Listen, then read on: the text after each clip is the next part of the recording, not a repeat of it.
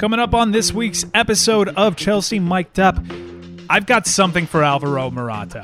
Look, let me just level with you, people. I don't really care much for the man. We'll get into that a little bit later on in the podcast. We have Jason Cundy, former Chelsea player and a familiar face to you guys who use the Chelsea Fifth Stand app. And we talk about the return to football. I find a way to once again sneak Erling Haaland's name into this podcast. Oh, I just did it. Drink. And we talk about transfer rumors because we don't really have much going on in the way of football. So why not turn to our second favorite pastime, talking about transfer rumors? That and much more coming up on this week's episode of Chelsea Mic'd Up. Here we go. Man, I got styly, man, I got swag. I be in a blue shirt, chasing a bag, long ball from the back. That All right, another week during the pandemic of no games to talk about, but Chris Whittingham, my neutral observer friend, and myself are here for you. The content still churns out weekly, and it's finally happened, Chris Whittingham. Guess what I'm about to say? Is it Haaland again? No, no, no. I already worked that in during the intro, so drink. It's finally happened. We're leading the show with transfer rumors. I know. What? I know. I, I didn't want to be that guy. And I know I won't be that guy next week, but we need to start here because it seems as though, look, people still need to get their clicks, pandemic or not, right? So a lot of these stories are making its way out there, and some of them lead to some very real conversations and interesting conversations about players like N'Golo Kante, which we've been, it's been on our sort of board here of topics that we want to talk about, and we just haven't gotten to it just yet. But Chelsea do have an interesting predicament when it comes to players like N'Golo Kante. But let's start with the top prize considered by many available this offseason in Jadon Sancho. Let's continue our reoccurring bit as the Sancho turns. Uh, what is the latest Jadon Sancho news? We need like a. I don't even know uh, how. It, what is it? As the world turns, uh, I feel like as the Sancho turns, he's his own like musical intro. Yeah. So the latest with him is Borussia Dortmund are trying to keep him, and it's kind of felt inevitable that he's going to go because it's an English player at a German club, and of course, all the English clubs are going to want to have him back, especially if he makes an impact. He's been so good that it's just sort of this inevitability. Well, he's going to want to go. So Borussia Dortmund, according to Bild, which are the main German newspaper, they are trying to keep him at a salary of 10 million euros per season, or in the context of the English paying system, about 190,000 pounds a week. So they really want to, you know, hike up his salary to try and convince him to stay because one of the things that we've always talked about is if Borussia Dortmund ever kept all their players, be one of the best teams in the world. And I think now with Haaland, I wonder if they kind of feel like the clock is ticking with Haaland because they have this incredible player and he might go on a release clause in 18 months' time. If they maybe want to try and go and win a title, maybe even the Champions League. I feel like with that attacking group, they certainly can. So they might try and keep him for another year, but I feel like the offers are going to start coming in from the big English clubs, Chelsea in particular, and they're going to try and convince him to go, and we'll see what Sancho ultimately wants to do in the United States, this week is NFL draft week, and there is mm-hmm. always a bunch of smoke and playing of the media by some of these franchises to have the media, who is in desperate search of content during these times,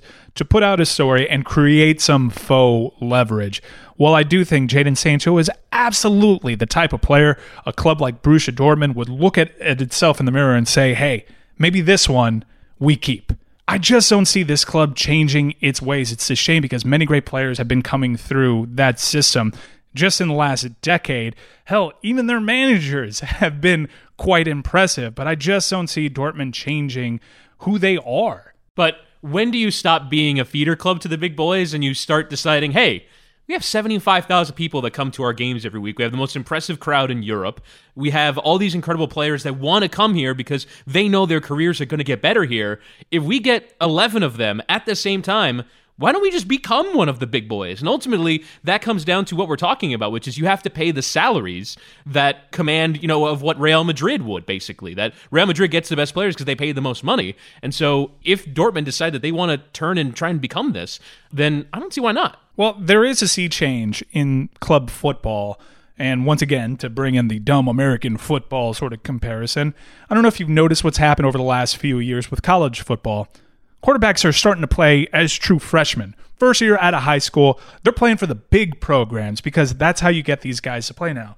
In club football, a guy turns 25. That used to be exactly when you you sign the big transfer fee. That's the beginning of someone's prime.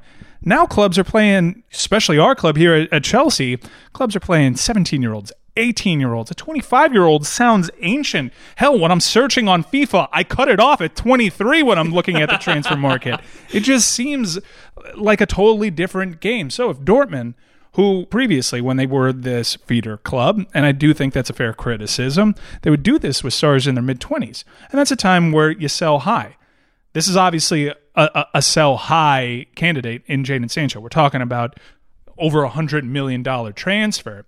However, he could be an even sell higher a few years down the line. This is, I think the business of football has changed with guys like Jadon Sancho proving, okay, I'm not going to get my opportunity. I can go over there. And you have these willing clubs in the Bundesliga who, look, we're starting our show here with Bundesliga football. Get used to it because considering their start date, we might all be Bundesliga experts. And I'm curious to see if that actually changes the dynamics in terms of financially.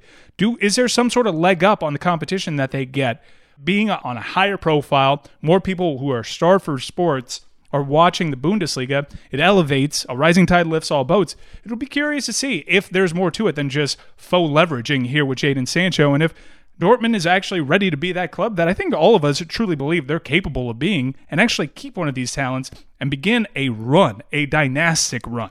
Right, and, and we know that the thing that they're best at is getting players, making them better, and turning them into stars. Like they have a machine there. Now, it, to, to, answer your previous question, you, you, hinted at the fact that the Bundesliga could be returning faster than anybody else by a matter of weeks. Their plan is to return on May the eighth but I did read that it would be behind closed doors. So, and basically they're weighing the comparison of if we don't play games, we'll lose 300 million euro. If we play games without fans, we'll lose 100 million euro compared to what we were expected to make. So they're still going to lose money. And one of the things you mentioned there is something that's being talked about a lot, which is the financial weight uh, for a lot of clubs of not having the revenue that they were expecting to make almost no matter what. That uh, unless you can play the season with fans in the stands, then you're going to lose a significant amount of money. And what kind of pressure is that going to put on clubs? clubs. I don't know about Dortmund, you know, being a financial superpower just yet, even with you know this boon of, of playing early because in Germany, they don't have the. And for example, in in the news this week, Newcastle is reportedly going to be taken over by a group led by uh, Saudi Arabia, and they're going to have you know huge financial backing. That doesn't happen in Germany because they have rules that prevent that. So I think ultimately Dortmund is going to be a selling club, but can you just hang on for as long as you can to try and win the Champions League? Because I think they have a squad good enough to do that. Let's get to that Newcastle conversation because it's being reported that they're being purchased. Once again, more money coming into the, the Premier League, but it was only 300 million pounds that I've seen. That's a number that's reported out in the media. You explained to me why privately in a conversation it made sense, but I was sort of surprised being that again another American sports comparison. Right. The LA Clippers are going for two billion dollars. It seems as though Newcastle is a bit of a bargain. I'm almost regretting not pulling together some money with some friends and putting together a Venmo package. yeah, so the reports in the British media are about 300, 350 million pounds, which is roughly 400 to 450 million dollars. So it is pretty low considering, I mean, we see all the time the, the prize money that you get for being in the Premier League. It's about 100 million pounds to finish and last. And so you'd think, if you have a guaranteed income of making 100 million pounds, then this is going to be a very valuable business. But it's not guaranteed. And the sporting aspect of being able to be relegated is a huge risk. You see so many clubs right now that are on the brink. Uh, one of the popular things that's happening in, in the quarantine is Sunderland Till I Die being released on Netflix. And you basically get revealed of what a disastrous business that Sunderland is. They were basically every year losing 30 million pounds and having their owner write a check. That's essentially what their business model was. And so it is really perilous to get relegated. And that's why you only see the so called Big Six six, including Chelsea, have uh, valuations in you know done by British economic studies of more than 800, 900 million. Everybody else is lower than 400 million. Actually, the biggest of the non-big six, you think it'd be like Leicester or something? It's Burnley because they have the most efficient business model and they like keep their salaries down and they run a pretty tight business and so their value is actually seventh amongst teams in the Premier League. It makes no sense, but it's not like in America where because you have your your revenues guaranteed, those numbers are going. I mean, FC Cincinnati of Major League Soccer was recently there was a twenty percent stake bought in it for hundred million dollars, which means they value FC Cincinnati at five hundred million dollars, which is more than a Premier League club in Newcastle. That's insane, but it's just sort of the realities of if your revenues can be taken away, then how valuable is the business? Chris Whittingham, neutral observer. I said that you were an expert on this, and quite frankly, I was surprised. That was expertise, the likes of which I haven't heard on this podcast. Well done. You know more about franchise values and club values than Ashley Cole knows about crossing. That was incredible. really good stuff. Holy cow. Burnley. Burnley. Yeah, Burnley is in seventh. Is that just because they play in Middle Earth at a place called Turf Moor and real estate values there are just, you know, get in now because it's incredible value over there? Yeah, they, they had a they had a sponsorship deal with uh, Dave Fishwick minibus sales, and it was the the name of one of the stands. It was the Dave Fishwick stand. It's clearly that sponsorship deal that has them at the top of the market.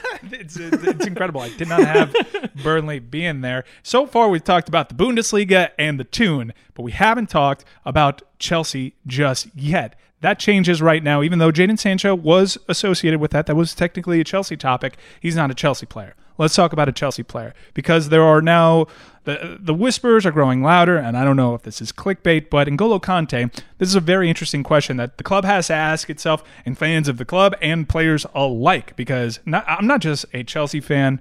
I'm an N'Golo Kante fan. It's hard to not be an N'Golo Kante. There's a lot of memes on the line here. Yeah, I, I love this player so much. I know he's one of your favorites to watch too.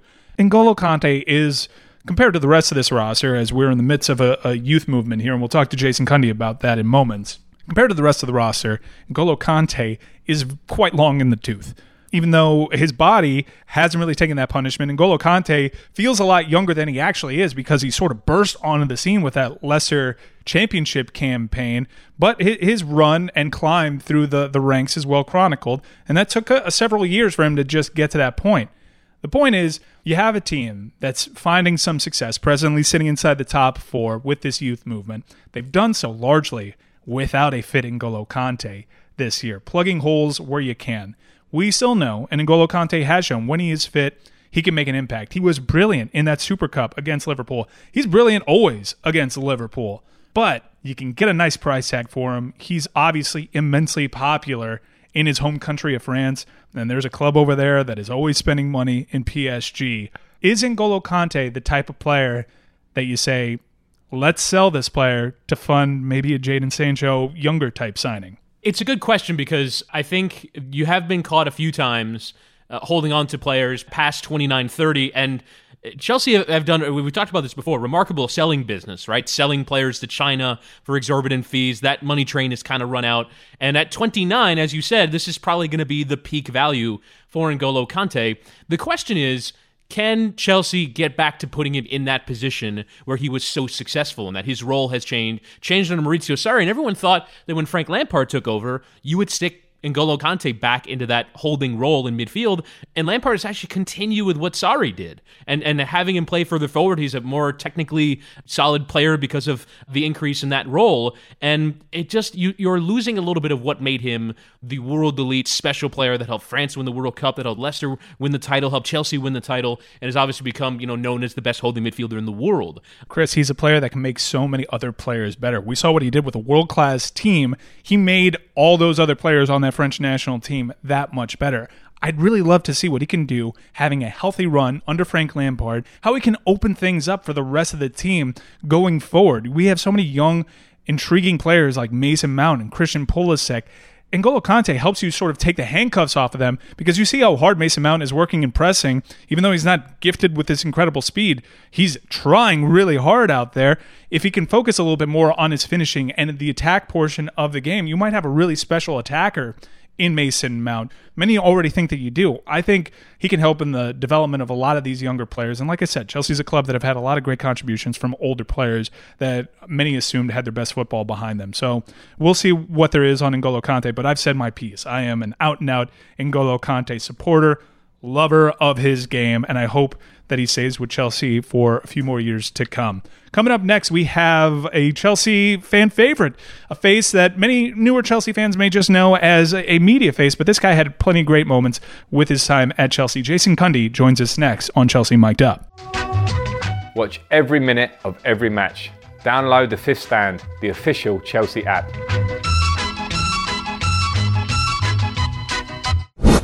Joining us now on Chelsea Mic'd Up is a name and face that is familiar with many Chelsea fans in our audience. It's Jason Cundy. Jason played for Chelsea in the 80s and 90s and now works in the media for Chelsea TV and Talksport, which is sort of like the ESPN radio of the UK. He co hosts a sports bar with Andy Goldstein, which is on here in the United States from 5 to 8 p.m. Eastern. You can find that on the Talksport app. Jason, welcome to Chelsea Mic'd Up. Hope you and your family are doing all right during this quarantine we're all well. It's not easy. There's um, a lot of restrictions, as you guys in the states are, are going through right now as well. Um, difficult times, but um, I hope everyone listening to this is um, healthy, well, and, and all their family as well. So, yeah, everyone is well here. Thank you very much. Glad to hear, Jason. I, I wanted to start first with your playing days. You grew up a Chelsea fan, going to the bridge, and then get bought into the academy at the club.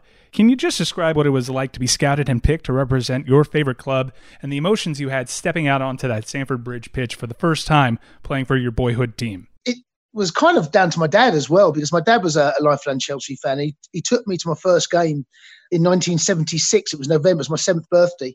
And throughout that time when I was growing up playing football, I was at lots of other clubs around London. I was at Wimbledon, that's where I was, was born and bred. The only club I wanted to play for was Chelsea and I wasn't scouted by them. So my dad wrote to uh, a guy called Gwyn Williams, who was the um, head of the uh, the academy or whatever it was back then, the schoolboys, for a trial. He came down to watch me play, and as soon as he uh, after the first game, he came up to me and said, "We'd like to invite you down training." And, and from that moment on, I was 11 years of age. From that moment on, my my decision was made. It was just like a dream, really, and I feel even now looking back, I feel so lucky to to have, uh, have been part of the club's you know staff and still am and you know for on off now since i was 11 then and now the, making the transition from the academy into the first team is such a massive step that even theoretically all of the big clubs in england are looking for the best players and from that best players only the best then graduate into first team football. So uh, can you just describe how difficult that challenge was and ultimately how satisfying it was when you get to step on the pitch at stamford bridge for the first time back then things were very very different there was a, a whole host of us that were coming through and because Chelsea isn't the club it is now, youth was part of what had to be done. And Bobby Campbell, who was my manager later, Ian Porterfield, lent on the youth. But of course, you've got to be good enough. There's no point having an academy of players that aren't good enough. But you've got to have a player players that are good enough to come through the academy. And we're seeing that now. Even though that Frank is leaning on the academy, and it's a time when we've gone through a transfer ban, the reality is the players are good enough after your playing career, you decided to move into the media. Now, I, am always kind of curious how uh, ex pros decide to do this because um, it, it is obviously an opportunity. Uh, networks and radio stations are always looking for new pundits, and I, I always kind of am curious about if players are thinking about it as they're playing. Was this a thought that you always wanted to be in the media and doing television and radio, or was it something that you came across? It's something I stumbled across, Chris, because throughout my my career, I, I had lots of injuries, huge amounts of injuries and I ended up retiring at 29. Uh, but at, at age of 27, um, I was diagnosed with testicular cancer, and that was something that really took on a new um, direction in, in my media work because I'd had uh, cancer and I, I, made it well known, and I became a patron of a of a well known charity over here, and it was I felt it was kind of my duty to spread the word to young men about how you test yourself for testicular cancer because it is a young man's disease predominantly. So I, I, I done lots of media work around that. And when I was forced into retirement at 29, to a couple of years later, um, I kind of found myself doing bits of media that was either tied in with the football or tied in with cancer or tied in with both. And more often than not, when I'd done some media work with a radio station or TV station, I, I, I would find there would be kind of repeat work. There would be bits, or whenever this topic came up, or whenever Chelsea came up, um, the, the, media work became more and more frequent. And the radio at Talk Sport, when I'd done an interview about testicular cancer, they gave me a call back about a year after I'd done the interview saying, We're after a commentator.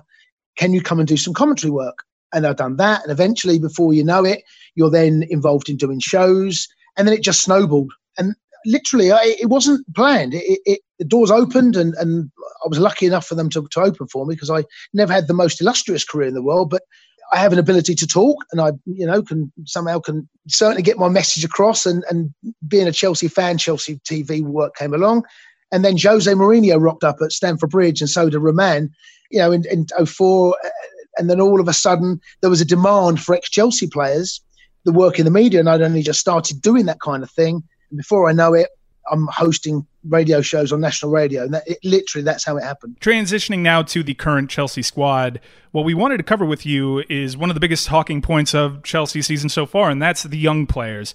Obviously, the transfer ban plays a role in why the club turned to the youth. Frank Lampard hired as manager also obviously plays a role. But ultimately, these players have impressed with the opportunities they've been given. I want to start with Tammy Abraham. He was probably handed the biggest responsibility with the number nine shirt. We all know the curse. How do you think he's handled that responsibility? Well, he, he's a really interesting case because watching Tammy closely, obviously he went to Swansea. Things weren't great. He had injuries.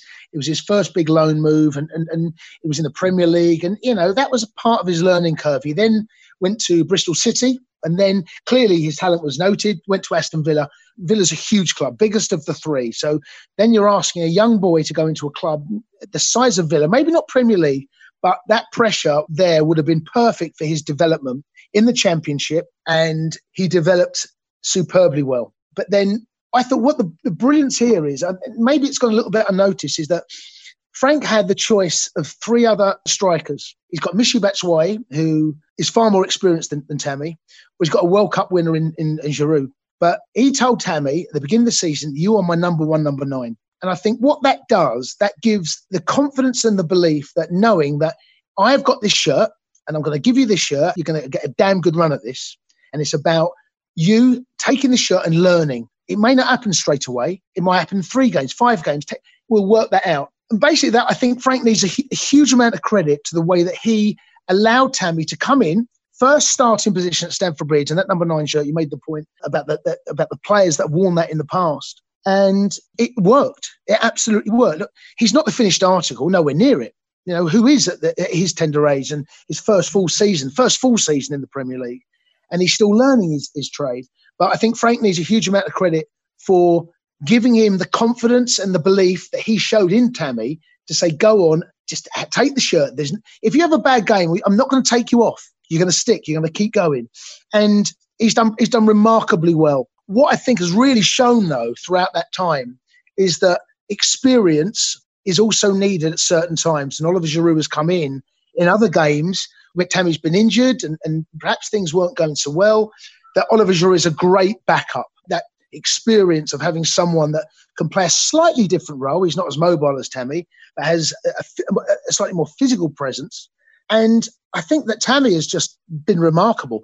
There's a lot of work to be done with Tammy. And I think what we will see when the transfer window opens, I think that Frank will be looking to get someone to perhaps be a far more, someone, a combination of an Oliver Giroud and a Tammy where they're going to be, I would say, someone that's got to put Tammy under pressure, but come in to be a starter.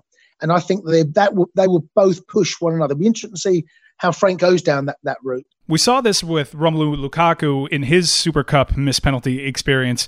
Missing a penalty in such a big stage, that could really affect a player. How big of a moment was that UEFA Super Cup miss penalty for Tammy Abraham? Yeah, I mean, I, I think maybe a little bit too much was made of it personally. Players miss penalties. The best players in the world miss penalties. Lionel Messi missed one in the semi final of the Champions League against Chelsea in 2012. They miss them. It's how you react to them and how much importance do you place on that one kick. It's just one kick. You give that Tammy 20 of those, he probably scores 18. And again, I'm going to go back to Frank. I think Frank needs credit that he took that. It's part of the learning curve of, of, of mentally how you get over disappointments. There have been some disappointments. There's been some huge amount of successes as well. But I think you've got to look at Tammy as well, how he has made sure that that has not been the season defining moment for him, which I think a lot of people are hoping outside of Chelsea might be. But that first goal, that when you get the first goal in the Premier League, trust me, no one would have remembered that miss of the penalty. It's about the moving forward and he has done that with aplomb. Moving on to the next player, uh, Mason Mount. You mentioned the trust that Tammy Abraham was given to have the number nine shirt. It feels like Mason Mount is another player who's been entrusted to, in almost every scenario, find a way onto the pitch in a starting role, whether it's in the central midfield area or whether it's in a wide area in, in that back three system in particular when they used that to success in that victory over Tottenham Hotspur. That's a very difficult role uh, to ask a young player to step into because that's the creative. You have to contribute some goals. You have to kind of be the chief playmaker as well well. And for a young player to step into that, how do you feel like he's handled it? Well, I think Mason and Frank have got had a relationship before. Of course, they both come back to Chelsea. He was with him at, at Derby, and I know a lot of reporters that I spoke to around that time, and I didn't see much of Mason. I saw I saw games at live on TV, and I saw highlights and read a lot of reports.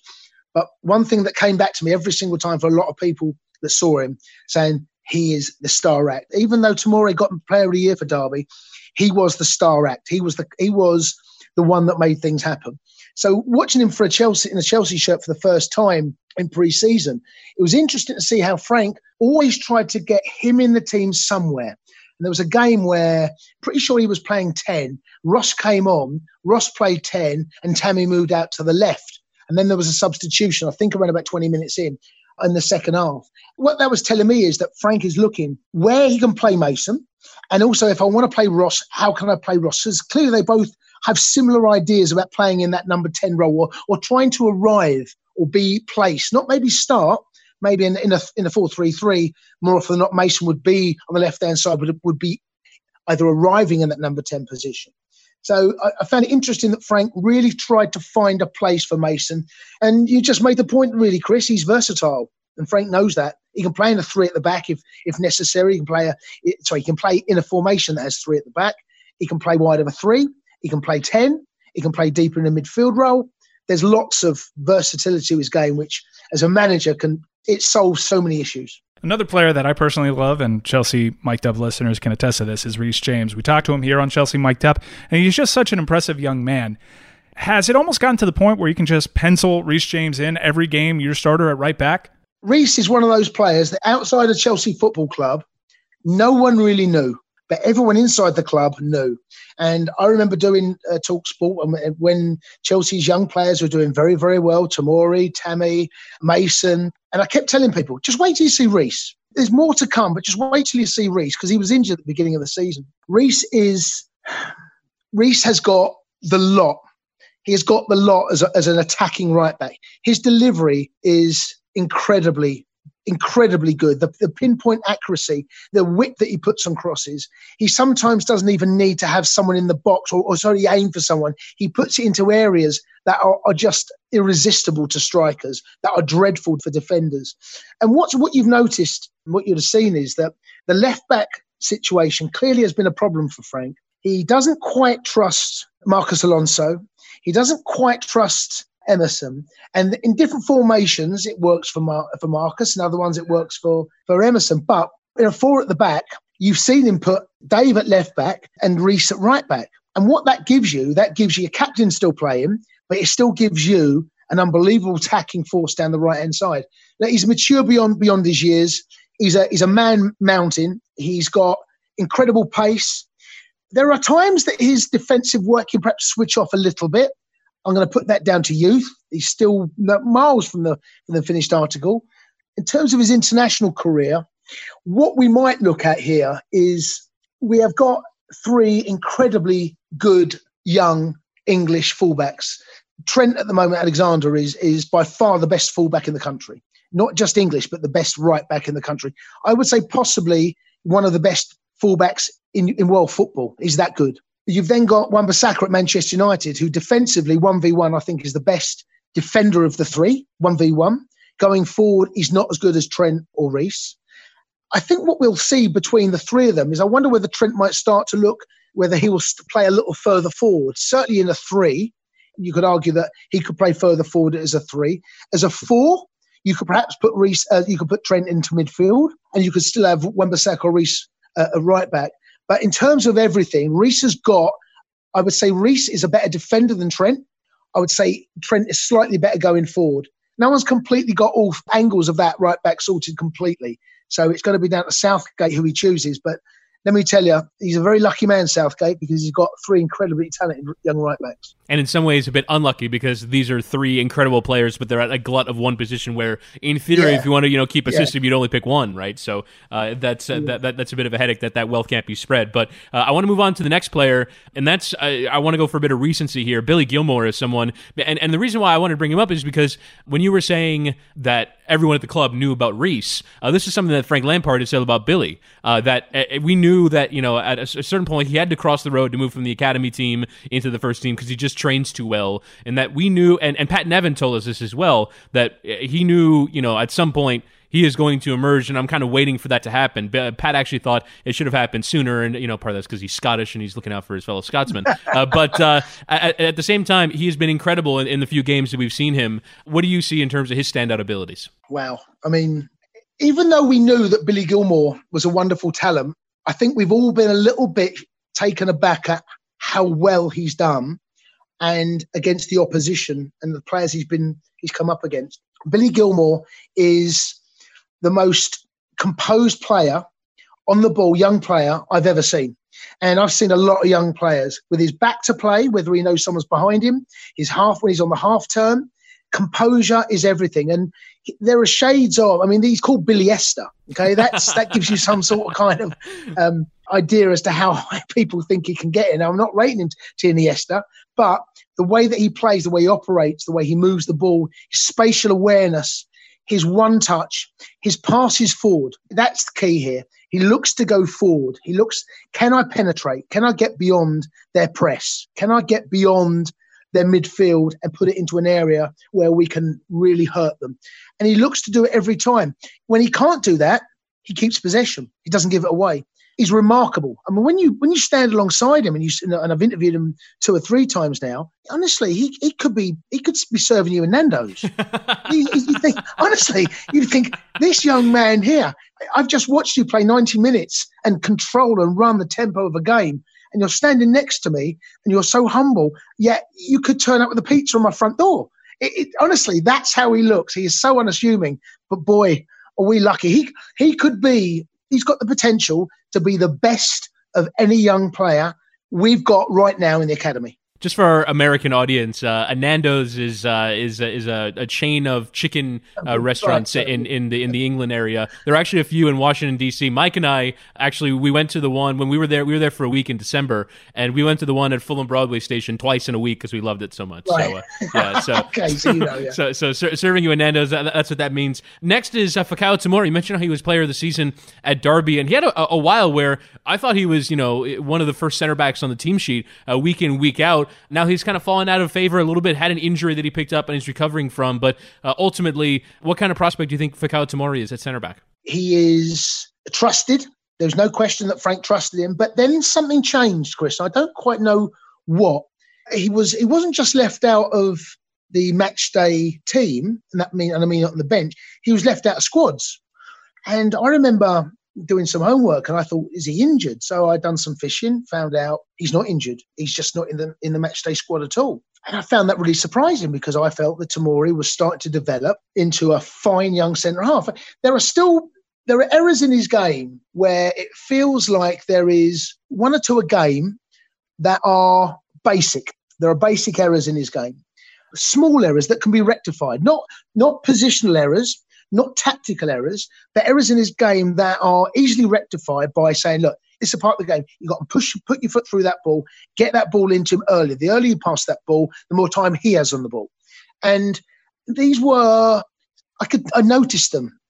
Having said that, I did find it strange that he was out the side for as long as he was. He is incredibly quick, incredibly strong. If you remember the game against Liverpool, I thought he was superb against Mohamed Salah. Superb. And again, a young player that is going to develop and get stronger and stronger and better and better. But there are little little errors in his game that I think could be ironed out. One young player who sort of lost the spotlight after being so good last season is obviously Callum Hudson Odoi. We knew it was going to take a while for him to get back to full strength after that horrible Achilles injury, but he's only shown that form from last year a few times, most obviously in the FA Cup game against Nottingham Forest. Are you concerned with his development? Do you think that was a step back, that injury? Or do you think he can come back to being the player that we saw a lot last season during Cup ties? I felt so sorry for him. I was at the game when he'd done his Achilles and we, we saw it and we knew something had happened. We didn't know how bad it was at the time. But he was just starting to get into his stride and also as well he'd been recognised by England. Um, Gareth had played him in, in a couple of games and it came just at the wrong time. You know, could have played in a, in a Europa League final, would have played in some in some games for England, and then he's got to kind of go back and, and work his way back to fitness and, and re-establish himself again. So you're absolutely right. It's a big injury, especially for players that are so reliant or so or have so much pace because that burst when you, you're first to leave the blocks, it's so important you trust your Achilles so important you don't feel or you're not looking for it or you're worried about it because that burst of pace, the first thing you do is you push off. And that would have been on his mind. No question it would have been on his mind. And he's got better and better. There have been one or two games he's gone a bit quiet. I feel at times he's a little predictable. He needs to go on the outside a little bit more, comes inside a bit too much for me. And, and he is so quick what you've got to do, you've got to threat on both sides. You've got to have the fullback worrying. I can go on the outside, I go on the inside. If you start to become predictable, even if you're quick, they'll start to second guess you. And that yard of pace that you've got more than them isn't so obvious. So he needs to perhaps have a little bit more to his game. That will come, but there's no doubt in the boy's ability. And we'll close with the contractually obligated Christian Pulisic question. He doesn't fall into the same category as some of the other players, uh, not only because he is older. We obviously are very excited about him we're Americans, sue us. But he obviously has a very positive record for the few months that he was playing and fit, including that perfect game at Burnley in which he scored a hat trick, in which saw me high fiving Ashley Cole and big timing Shaun Wright-Phillips. Just truly one of the great Chelsea moments ever. I digress. What have you thought about his impact at the club so far, and why is he number one? I mean, you, you've summed it up pretty well, actually. He came in with a big, I think what, what a lot of people outside of Chelsea, and there's maybe some inside Chelsea, you've got to remember, the price tag he doesn't decide that. He's still, was he 21 when he joined? You know, we're talking about a young man learning his trade. It's a huge price tag. And there's different culture. I know he's, I know he's uh, American. I know the language, and, and perhaps the culture's not such a big change. But when you've been in Germany and playing, it is a change, and it, it's a change for such a young man. I thought he, he struggled a little bit. I thought some of his preseason games were good. I think a little bit early on, it felt he struggled a little bit. I think Frank was right to take him out. But then he brought him back at the right time. You mentioned the, the, the hat trick against Burnley. He was outstanding. And there were one or two games around that where he was starting to really hit his straps. You felt that he was now starting to feel comfortable in the role that we was being asked. But he was starting to adjust and adapt. And then the injury. It's a little bit like Callum that comes along, and we've not seen the best of him. And I think we're we're now. I think it's going to feel a little bit like with Callum a new signing when we get to see him again. Because with Willian, I think Willian has done exceptionally well. Pedro in the latter part of the season has also come in and added a real something different to, to Chelsea. It feels like we've kind of forgotten about Pulisic a little bit because of that injury, and I feel for him. It, it's been a it's been a tough first season, but there's no doubt in I've seen enough to know what's under the bonnet and there is definitely a player in there. I'm very, very excited about what the future holds for him as well. Jason, thank you so much for your time and breaking down this young Chelsea squad with us. We obviously can't wait to see all these young players back out on the pitch, and we can't wait to hear you breaking down all this and much more on Chelsea TV in that Fifth Stand app or on Talk Sport. Appreciate you coming on, Chelsea Mic'd Up. Hope you stay safe. Appreciate that, and uh, thank you very much. Hi, this is Ashley Cole. You're listening to Chelsea Mic'd Up. Okay, it's been a good show so far, Chris Whittingham, and thanks again to Jason Cundy for joining us. But I've been wanting to get to this Alvaro Morata topic since I saw these quotes, and I thought I was getting tricked by the internet a little bit because these quotes were lacking in such self awareness that I thought for sure Alvaro couldn't have said this, but he did. Can you tell the audience while I stand up and breathe? Slowly to compose myself what it is Alvaro Morata said. Now, the absurd thing is the sourcing on many of these quotes and things that we've talked about in the last few weeks because this is coming from an Instagram live video with tennis player Fabio Fognini. Why not? It says here, you start with agents, sponsors. I felt a lot of pressure. I wasn't starting games and decided to leave. I went to Getafe for a year, a very nice year, then to Real Madrid. But I, with my father, went to the Calderon and dreamed of playing there. The Calderon, of course, is the home of Atletico Madrid. Unfortunately, I had to play with other jerseys and not with Atletis. But I was always from Atleti. What I have lived stays, but now I am happier than ever. So he basically is lamenting the fact that he had to play for other clubs besides Atletico Madrid, which include Chelsea Football Club. Now, the other thing that I was stunned to read was that he also basically said that he felt for a moment like only Spaniards in the team would pass the ball back to him. So he says, At Chelsea, there came a time when my teammates, except for the Spaniards, well, you know, it is not the same when you play and you know that you give a pass to someone who is not going to do as well. So, unfortunately, he had to wear the shirt of other teams besides Atletico Madrid, and he felt like non Spanish players wouldn't pass him the ball. All right, let me say this on the front end. Usually people couch something mean they're about to say by saying something nice on the front end. I'm going to do that Like, the other with way. all due respect. Yeah, yeah. I'm not going to do that. Alvaro Morata is full of it. Okay, he's absolutely full of it, and for whatever reason, he can't keep Chelsea's name out of his mouth, which really bothers me. But let's go through this because honestly, as a Chelsea fan, I'm super insulted. If I were a Real Madrid fan, I'd be irate. I'm barely holding it together right now because Alvaro Morata, one of the more frustrating players. And look, it was not fun. Here come the nice things.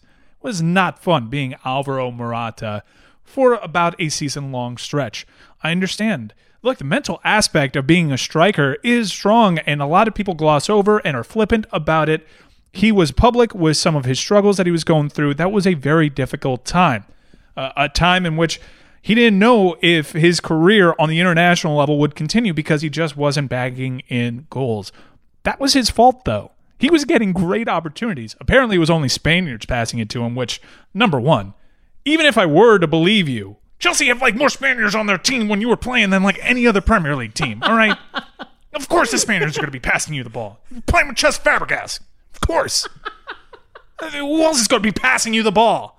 Cheska is a, is a magician out there. Yes, he's passing you the ball. I digress.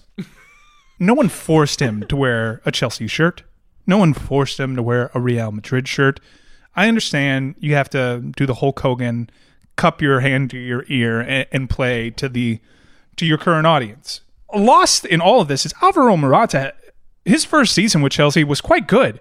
It wasn't uh, an open and shut case. Chelsea had this decision to make. Do we bring Lukaku back? Conte really wanted Lukaku, but I wanted Alvaro Morata, mainly because, as we went over with Jason Cundy, Lukaku missed that PK in the in the Super Cup, and I never forgave him for it. I was foolish back then. but Morata made me feel like I was I was making a right choice there for a little bit, especially early on with his Chelsea performances. I thought that was the right decision to make at striker. Obviously, he had a lot of great opportunities, a lot of gaping wide open nets that he he missed. It was frustrating. We all felt it there as fans. And I know a lot of other fans, and you're a neutral observer. You're not a Chelsea fan, Chris Whittingham. So it might sound a little unctuous when I say not every player is cut out for the bright lights of Stamford Bridge. It obviously elevates my club. It's a sort of way to rationalize it can't be my club's fault. It, it has to be the pressure of Stamford Bridge. But there are players that, for whatever reason, do it other places, get to Chelsea, stop, leave, and start doing it again. This isn't Chelsea's fault, especially sometimes it is. Sometimes it is. Look, we haven't been great with certain situations. Alvaro Morata got chance after chance after chance after chance. They coddled him a little bit, I felt. And part of that was because they didn't really have anybody pushing him. He needed to be there for Chelsea, and he wasn't.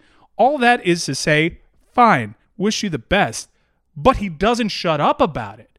And this is a pot shot. I know this is not a traditional medium, but this is coming across as unnecessary and mean, which is what I thought he was towards the end of his time at Chelsea, anyways, to me. So right back at you, kid. And look, when, when it comes to Atletico Madrid, I mean, this is a club and this is a player um, that has not exactly banged them in for fun. He's he's not scoring a ton of goals. He has eight this year in La Liga in 19 starts. This is a club. Atletico Madrid have spent a ton of money on attacking players, trying to fix this one 0 reputation that they have. They played before the coronavirus break 27 games in the league and scored 31 goals. And look, he, and he scored some big ones in the Champions League and and knocking out Liverpool. And credit to them for for doing that job. But in the league, they can't score goals. They can't stop drawing games. And Alvaro Morata has not exactly you know become this prolific center forward. You know, playing for Atletico that he wasn't for Chelsea. And as a matter of fact, his scoring record is actually kind of the same. It's fine. Let's go our separate ways. You don't have to keep invoking Real Madrid and Chelsea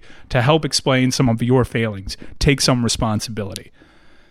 Did I do all right there? Was I Yeah. I, I, I, I felt like you could have been far more virulent and uh, and and angry about this. you want to know like the most fraudulent part about all of this? I'm actually wearing an Alvaro Morata jersey right now. Curse number nine. Why do you own that? Why do you wear that? I almost gave this shirt away today. I, really, I haven't worn this Alvaro Morata number nine, but this was the first Chelsea shirt of the Nike era. I was honestly going to put on one of my throwbacks, but we've been doing this thing on Chelsea mic'd up where we've been recording the video. I'm like, I'm, I, I don't want to wear a, a Chelsea shirt that isn't the appropriate manufacturer and get it out there and, and uh, unknowingly hurt some feelings because, oh, Nike, till I die or until the contract runs out. so I was like, I can't really get rid of a, a Nike shirt right now. I'm I'm bolstering my collection, but I wear a lot of Chelsea shirts. So if I'm going to part with a Nike Chelsea shirt, believe you me, this is the first one gone. But it is a it is a nice shirt. Nike done yeah, done well by it. I, I, I've long said that Nike in the first year the best because they just make the classic kits. Yeah. like I and I, I hate to say this on a Chelsea podcast, but like Tottenham's first year, like just beautiful shirts. But it's- it's the same thing with Chelsea. Like the, the the first year is just gorgeous. Yeah, and this was just so basic. It was a little bit darker Uh, on TV. They showed up a little bit darker. We talked about this with Davo when the sweat Yeah. picked up on this shirt. It's just true blue, Beautiful. just pitch perfect, nothing fancy. But I like they Nikeify it as like, okay, we got you comfortable. We're back. You're just happy because you got that Nike comfort, that Nike tech in there. Boom, the jersey's Stamford Bridge's roof. Deal with it. I love it, and I can't wait to see what they got in store for the next season. One of the things that I actually wanted to get to in the first segment when we were going over some of the decisions Chelsea have to make in the transfer market was Willian. This is look, it's widely expected maybe his career with Chelsea is winding down a little bit. Not just his age, but Chelsea's policy historically in re-signing players uh, north of 30. Willian, not just hating Tottenham and all that famous stuff that goes into all the discussions whenever you bring up Willian, He's Brazilian, obviously. But you were telling me that Willian might be the last Bra- Brazilian at Chelsea for quite some time. Yeah, I mean, you look at the current squad. I mean, so you have what Kennedy on loan. You have Lucas Piazon who's still on loan. No, wait, wait. Uh, is Piazon still on loan? He's still on loan. He's in his seventh loan spell from Chelsea. Bought in 2012. He's at Rio Ave in Portugal. Still on loan from Chelsea. I mean, this dude is an absolute professional. I've actually seen an article written about his journeys because he's like one of the longer tenured Chelsea players. Yes. And I can't really remember a time that wasn't a preseason tournament, which He's I saw. made one senior appearance for Chelsea. it's it's pretty amazing. Many of you might know this player by when you go to manager mode on FIFA and Yes. a player messages you for playing time and you open up your inbox and you're like, "Whoa, this guy's on the team. That's Lucas Piazon." and uh, And he's yeah, always 73 overall, which Oh. is like not quite good enough to play for Chelsea. But also, do, do you want to transfer him for $4 million or, or 4 million pounds? Are, are you a pounds or a dollars guy on Oh, FIFA? I, I convert it to dollars, and I, Yeah. I perennially start him on like the second exhibition game of the Champions Cup as I'm trying to Yes. boost my transfer budget. As, As you play Augsburg from Germany. Hey man, Mr. Manager has to impress the board in the early goings. Miss- Mr. Manager is going to also try to see if we can get that 73 of Lucas Piazon Yeah. to a 74 to boost that transfer price. Every time I make Mr. Manager American, I feel like they're judging me slightly more. Yeah. That like that if, if I if I draw one one against Augsburg in the Champions Cup, then they're just like looking at me like I don't I don't know I don't I'm not feeling this American guy who's in charge of our club. I'm playing FIFA 20 so much in the house now uh, as I'm just starved for anything football that it's gotten to the point that I know obviously all the words, all the songs, but my wife is now wrapping up my press conferences. That's right. They have that voice, right? And it's always like it's always like comedy English. It's like, all right then, Yeah. uh, press conference over. Like it's, it's she does it's the like woman's comedy voice. That'll be all now. No more no no more time for questions. Thank you. She does that. Which she's enjoying this move out of for Mr. Manager out of the Bundesliga more than anybody because now we're at Bradford City. And she's just loving life because she can finally understand the questions coming from. Well, the, that's right. Because like because when you go when you go away in the Champions League, I'm doing one with West Ham where I went away to Lazio in the Champions League, and the press conference is in Italian Yeah. because you're you're playing against an Italian. I I didn't I didn't even notice that they did that with the press conference. Oh, I love it. Yeah, that you never noticed that when obviously, as you know, we've talked about it here on Chelsea Mic'd Up, the the dynasty that was Frankfurt football, um, unbelievable. but I've decided I've had nothing left to prove in the Bundesliga, so I wanted a real challenge. So I accidentally took a job with Real Madrid, and we are this is really testing the limits of what's worthy of content on Chelsea mic'd up. But I, I took a job with Real Madrid thinking that I would be leaving the following season. You know, have one of these sort of handshake gre- uh, agreements, Uh, yeah. a Maurizio Sarri type uh, situation, right? I leave Frankfurt in the in the knockout rounds of the Champions League. And it's a shame, but I go to Real Madrid and I win it there. But I got so bored because I was so invested in my team and I wasn't ready to go. So I said, "All right, I'm not doing this with Real Madrid because I signed Mbappe." And it's just like, what do I, what what is Right. even the meaning of this anymore? It's almost boring to pick a big club because then you sign all the big players, you win all the titles, and all right, I won. What, what, what like what else is new? You know? So now I'm at Bradford City and I'm fighting with my board for literal. I offered somebody, Chris, they walked away from the negotiation table because I offered them eight pounds a week for wages. eight pounds a week and a signing bonus of 20K, thinking that would be good enough. Eight pounds Yeah. a week. Yeah. Yeah. The center back from Jamaica was like, I'm not doing Yeah. that. I'm like, I understand. So some center back from Philadelphia Union was it wasn't interested in that. Oh, dude, Uh, I oh, I'm scoping the union again. Welcome back to Chelsea Mic'd Up. we talk about Mr. Manager's So get, getting back to the Brazilians, uh, just, uh, ju- ju- whoa, that is a world yeah. record tangent. Yeah. So, uh, so Willian right now is the last senior representative of Brazil, and uh, I was reading a story in the Athletic about this, and the the picture at the top of the article has Willian, David Luiz, Ramires, and Oscar all on the same team, and obviously three of those four are gone already. And uh, if Willian goes at the end of his expiring contract, uh, then you have no more Brazilians left, and it's kind of weird because it's there's kind of been a steady Brazilian presence for a long time. Yeah, steady Brazilian presence, steady Spanish presence. What wasn't really there for Chelsea, believe it or not, was an English presence. There's a, a hefty amount of international players in their youth academy too, but seems to be a bit of a golden generation right now, possibly for England and Chelsea. Uh, seem to be at the forefront of that youth movement in that country, so it's cool to see. Well, I'm not really sure what to make of this episode of Chelsea Mic'd Up because we got into some tangents there, Chris. Yeah. Fun one to edit for you this week. Thank you so much for participating, Chris Whittingham. Thank you so much to the listener for listening. Thanks again to Jason Cundy. We will talk to you next week. And the entire episode may just be about my FIFA campaign. We'll see. Up to Chelsea.